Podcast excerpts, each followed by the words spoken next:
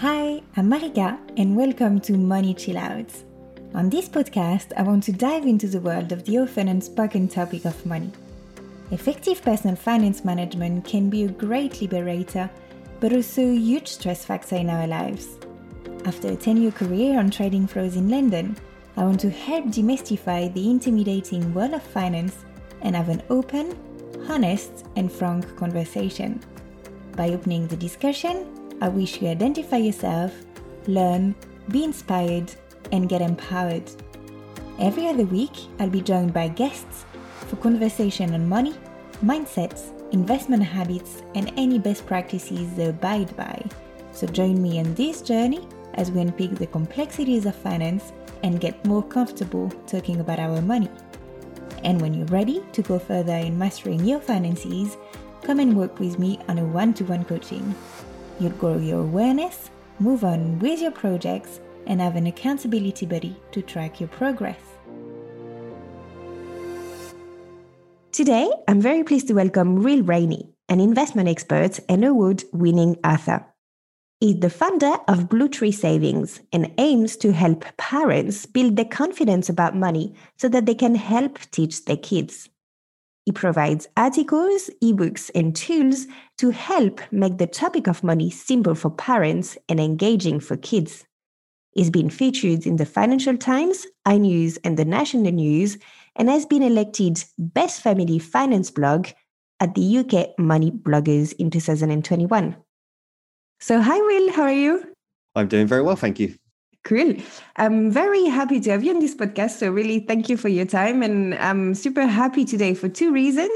The first is because you are the one who approached me on LinkedIn to be part of the show. And yeah, I really appreciate that I've inspired you on other episodes and that Money Chill Out become more and more known. And second, I'm super keen to know more about the um, kids' education on finance related matters because it's been a while I had it on my radar and I really want to learn more. So, really keen to get your views on it. So, can you tell us a bit about you? Sure. Yeah. So, my background is I'm actually an actuary. So, for those who don't know what an actuary is, it's essentially an accountant who loves statistics. And so, I worked for a large consultancy firm in London for nine years, uh, advising some of the world's sort of largest pension schemes or retirement funds. And then in 2014, I moved from London with my family to Hong Kong and did a similar role for a consultancy firm, but covering the whole of Asia. And it was a really good experience. But then it was around 2017, I was talking to someone about my two young daughters. And they just said to me, Oh, enjoy this time with them. They only grow up once. And it's a very obvious statement, but it had a really big impact on me. So my wife and I decided following that that we want to spend more time with our kids. So we put a plan together and in, in 2019 we both left our full-time jobs and moved from Hong Kong to Vietnam so we can spend more time with our kids. The kids went international school. So I had a bit of time when they were at school to do something. And what I really wanted to do is make sure that my children could grow up having the same kind of opportunity that my wife and I have now to have time with our kids, take a bit of time away from the corporate world. And so I started to teach my daughters a little bit about money and thought, oh, I'm assuming that most other parents don't know where to start and probably want to teach their kids about money. So that's why I started uh, Blue Tree Savings, where I'd write a blog every week covering a new topic that I've been teaching my children about money and sharing it with uh, many other families. And it's kind of grown from there. So that's kind of my story. Yeah, that's super inspiring. And and so it's because of your two daughters that you ended up writing your book, Grandpa's Fortune Fables. Yes, exactly. So I wanted to make teaching my kids about money fun. So rather than sitting them down and giving them a lecture, when I was putting them to bed, try and come up with an interesting way to cover many different money topics. So I started to come up with little mini stories, which I used to share in, in my blogs and then after I had a, quite a number of these little stories, someone said, "Oh, you should put these into a book." And so I did. so Grandpa's Fortune Fables came to life from a series of short stories that I'd written as part of my blogs over the sort of previous sort of 18 months. Interesting. And and why grandpa? something I heard many years ago that if you start a story by saying, Oh, my grandpa or my grandma told me this story, apparently people listen more. Uh, I assume just people have that kind of view of persona of grandparents being very wise and, and knowledgeable and having the interesting stories. So I wanted to use that for my book and because I was telling my daughters the story, so it was kind of coming from me. But also, I wanted the main protagonist in the book, which is actually the girl Gail in the book. So I wanted to have that kind of grandpa granddaughter kind of relationship going throughout the book. So yeah, that's the reason I had grandpa. Cool. So, in your book, which is available on Amazon, what are the key messages you want both parents and kids to remember? So, I think the key message is that everyone has the ability to be good with money if they just take the time and learn some of the basic ways in which you can look after your money and make money grow then everyone has that opportunity to be good with money and be financially healthy and wealthy when they grow up i think there's a lot of, of a mindset that oh money's only for people who are really clever or come from rich families or good with numbers so i really wanted to kind of break that down and hence i had a, a character in the book called boris who again comes from a, a kind of mindset of oh, I'll never be good with money. But he kind of learned through Gail and her grandpa the stories and realizes that if he follows some of the what I call the free rules of wealth and starts to save some of his money, invest some of his money and, and is patient, then he too can kind of become wealthy, just like grandpa became wealthy over time. And that's one of the key messages. I want every child to realize that they have that ability to, to become financially healthy and wealthy and, and good with money, regardless of where they're starting from. Mm-hmm. And I guess that's why you need to start super early.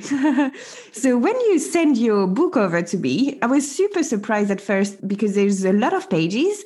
There's about 250 for an age range between 7 and 13 years old. But of course, you mix illustration, questions, and the fable in itself. So, why do you think it's so important to teach kids about money and, and why from seven years old?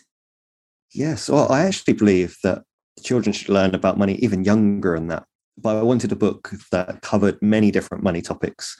And hence, I've got the reading age as 7 to 13. But there's a lot of parents who are reading it with their younger children, which is fantastic.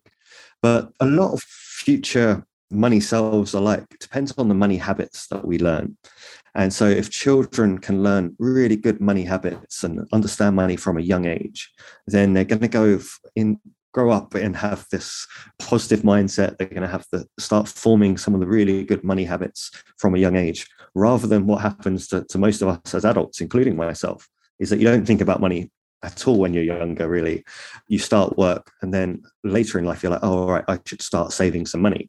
But by that time, you've got into some really powerful spending habits. And then you have to try and unwind some of those bad money behaviors.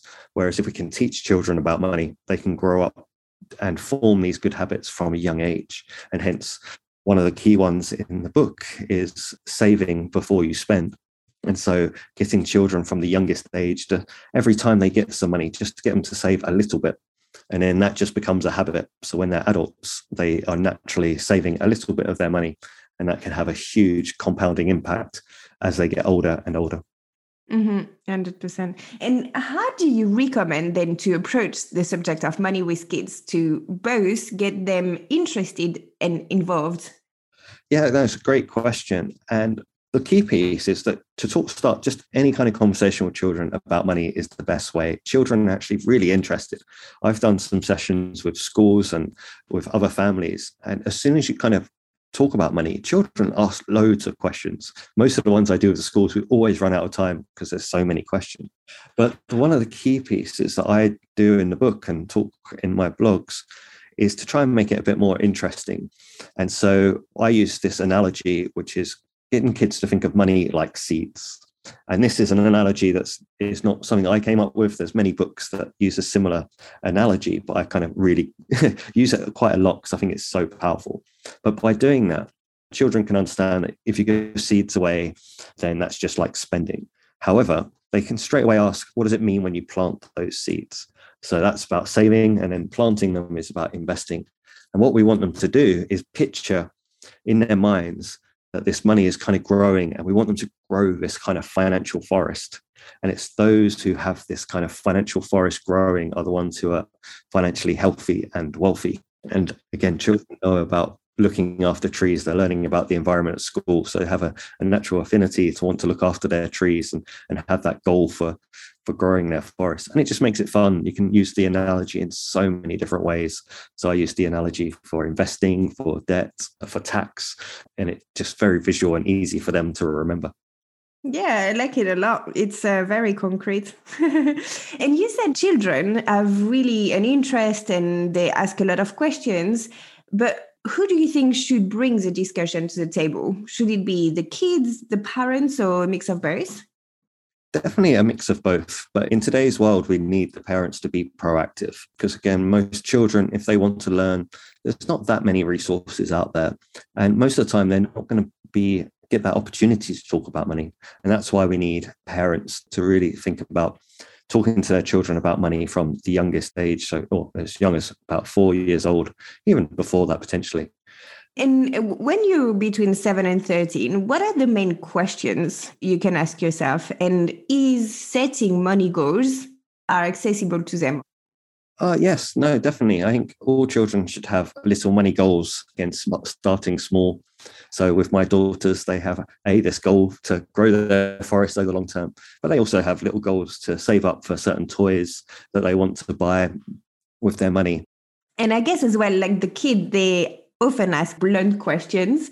So I guess with money, it should be like, okay, what's your salary? Or are we rich? Or uh, these kind of things. How do we respond?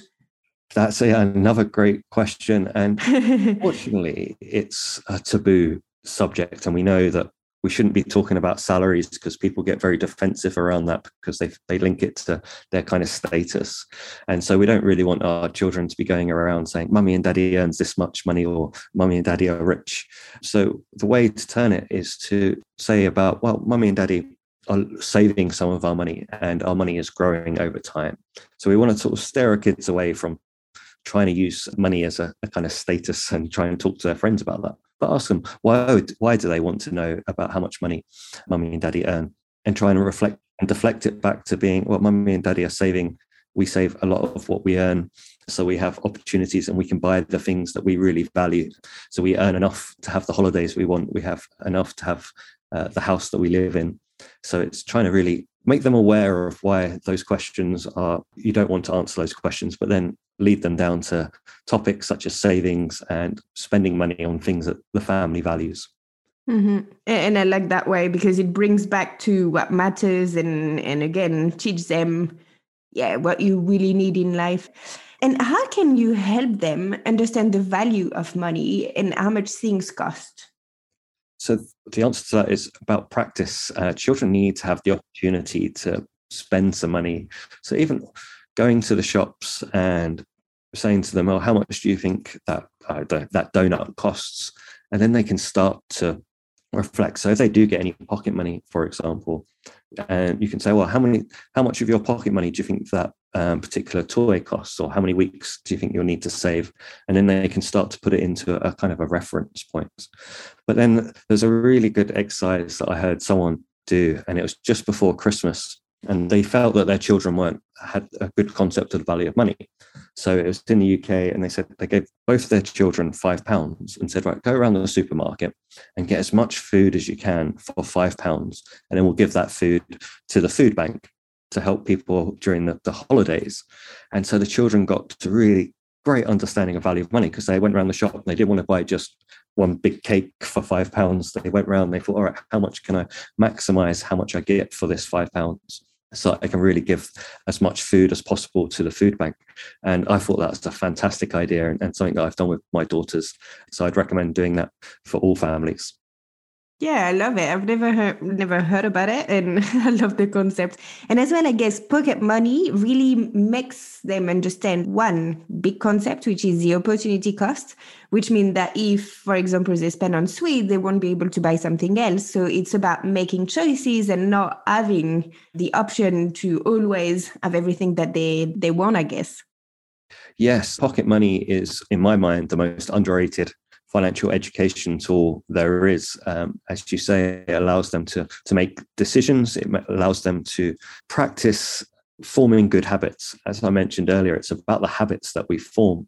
And if children only get money on special occasions, then it's quite hard to form a habit. And they get so excited about having some money that they want to go and spend it. Whereas if they get a bit of money every week, they can then start making decisions regularly whether how much they want to save, what they want to save up for. But also, they get to make lots of mistakes and they realize, oh, I shouldn't have spent all my pocket money on that one bar of chocolate or whatever it may be. And so that next week, they make better decisions. And at what age do you recommend giving some money then? So, even as young as four years old, even if it's just the smallest amount, but even at that age, giving them some money and saying, right, how much do you, of that pocket money do you want to save? And again, it's getting them into that mindset of saving some of their pocket money from that youngest age. So mm-hmm. that's just what they do. That's just every time they get some money, they save a little bit and then they go they've still got plenty left. It's not saying they have to save it all. They can still go to the shops and buy even if it's just a couple of sweets. They know they've made that decision it's their decision. They get to choose. That freedom is very very powerful. They might not understand all about long-term savings etc but I think my youngest was about four years old when we gave her pocket money. So we called the when we save, we say, "Oh, putting it towards their blue trees." And so even at that age, she was like, "Oh, how many blue trees do I have? And how many blue trees does my sister have?" And even from that young age, she's thinking about the seeds and the trees rather than a deep understanding of the, the money stuff. But as she gets older, she's been learning and, and putting the two together. That's super interesting. Love that. And and do you encourage that they earn their own money through, let's say, house chores? So personally, we don't, but I think whatever works for the family is best. So our kind of view is that our children have to do kind of household chores, regardless that we don't pay them to do those chores. But every now and then we'll give them the opportunity to earn more money. So whether that's so we have like mopeds. Uh, so we say if you clean our moped, that would be an extra uh, bit of money, or if they help do the gardening. So my daughter every now and then does a little webinar with me with some school. So if she, I give her a little bit of money for that, so there's like these extra chores, and we do offer to give them some money for those. Personally, we don't do it for just tidying their bedrooms because we, we kind of want them to do that regardless. That's a good education, probably. Some families have different motivators for different families. Like the key piece is that children are getting pocket money and understanding responsibility, and at some point uh, get that opportunity to earn money. Because once they start earning money, then they can start again, going back to your question earlier about the value of money, they can start saying, well, is that toy worth me doing these jobs? because they, they can link the money to the time it takes or the effort it takes to, to get that particular toy. And I think that's a great lesson. Mm-hmm. Yeah, yeah. And how piggy banks still trendy or useful to have? Because at the moment everything is online or so is it still good for kids? I totally believe it is a good thing for kids. And we're moving to this cashless world where we're not going to be able to have physical piggy banks. Uh, so, whilst we still do have some cash, I recommend parents still use them because it allows children to understand about money and see money. And it, it seems a bit more real. But now we're essentially moving to online piggy banks, and they, they still have some powerful tools and great lessons for kids to, to learn. So I, I, do believe that, that the digital piggy bank is going to be the future. But what I, I always stress in that topic is that just by giving your child one of these digital piggy banks doesn't mean that your child is definitely going to be good with money. Um, and the, the analogy that I use is if you give your child a calculator, they're not suddenly going to be good at maths. But if you give your child a good education about mathematics and then give them a calculator, then the, the world is their oyster. And it's the same with, with money. If you teach your children about money and then give them a digital piggy bank, then clearly they've got lots of opportunities. I just don't want parents to be a slightly potentially naive about oh I've I've downloaded this app which allows children to save and therefore my children will be fantastic with money they still need the education they still need to be following the three rules of wealth which is the key theme of, of my book yeah, and, and I guess it's uh, probably harder as well if it's online because you don't really see. Whereas coins is really, I mean, you have it in your hands, right? So maybe depending on age, it's easier to learn through real uh, money than just like something which is somewhere. Hundred percent. Uh, so money is essentially becoming invisible as we move to the cashless world. So it's more important than ever that parents teach their kids about money, especially as children are playing online games where they have this virtual money. And it can be quite hard to tell the difference between virtual money and real money when it's all online and it's just a number on a screen. And so that level of education needs to increase and hence we need parents to be more proactive about teaching their kids about money than probably ever than ever before. Mm-hmm. Yeah. And do you have anything that we've missed that you want to add in terms of concept? Um, so I suppose the only one is that what I talk about in the book is but helping children understand that money can grow. And I think once children know that if they, as they plant those seeds and see them grow, then they want to see them grow more and more. And it's something that if they won't see or hear about through social media or through their friends generally. So with my daughters, we invest some of their money every month and they even know about what investing is. So we invest in thousands of companies via a simple Vanguard global equity fund. But my daughters know that they own a little bit of McDonald's and Apple and Netflix and, and Google. And so they know that when they put their money that in when we invest their money, they know that every time they go to one of those companies, so if they go to McDonald's and see people buying their burgers, they know that some of the money that is being spent in McDonald's, a little bit of that that is theirs. And the more restaurants that McDonald's opens, the the more money that's being spent at McDonald's, the, the wealthier they're going to become. And I think it's such a topic that's so so important about money growing, but yeah, it, sadly it's not taught in school. So again, in the book, we have uh, Gail learning from her grandpa all about the basics of investing and being patient with her money to see it grow. And a lot of my blogs are actually about helping parents and children kind of understand the basics of investing in the stock market as the most sustainable way to grow money over the long term. And it's, again, it's those who have that kind of financial forest growing that I believe are financially healthy and wealthy. Mm-hmm. And it's super impressive to do that, especially that young. I'm super impressed that they understand what they're investing in. It's, yeah, it's super inspiring.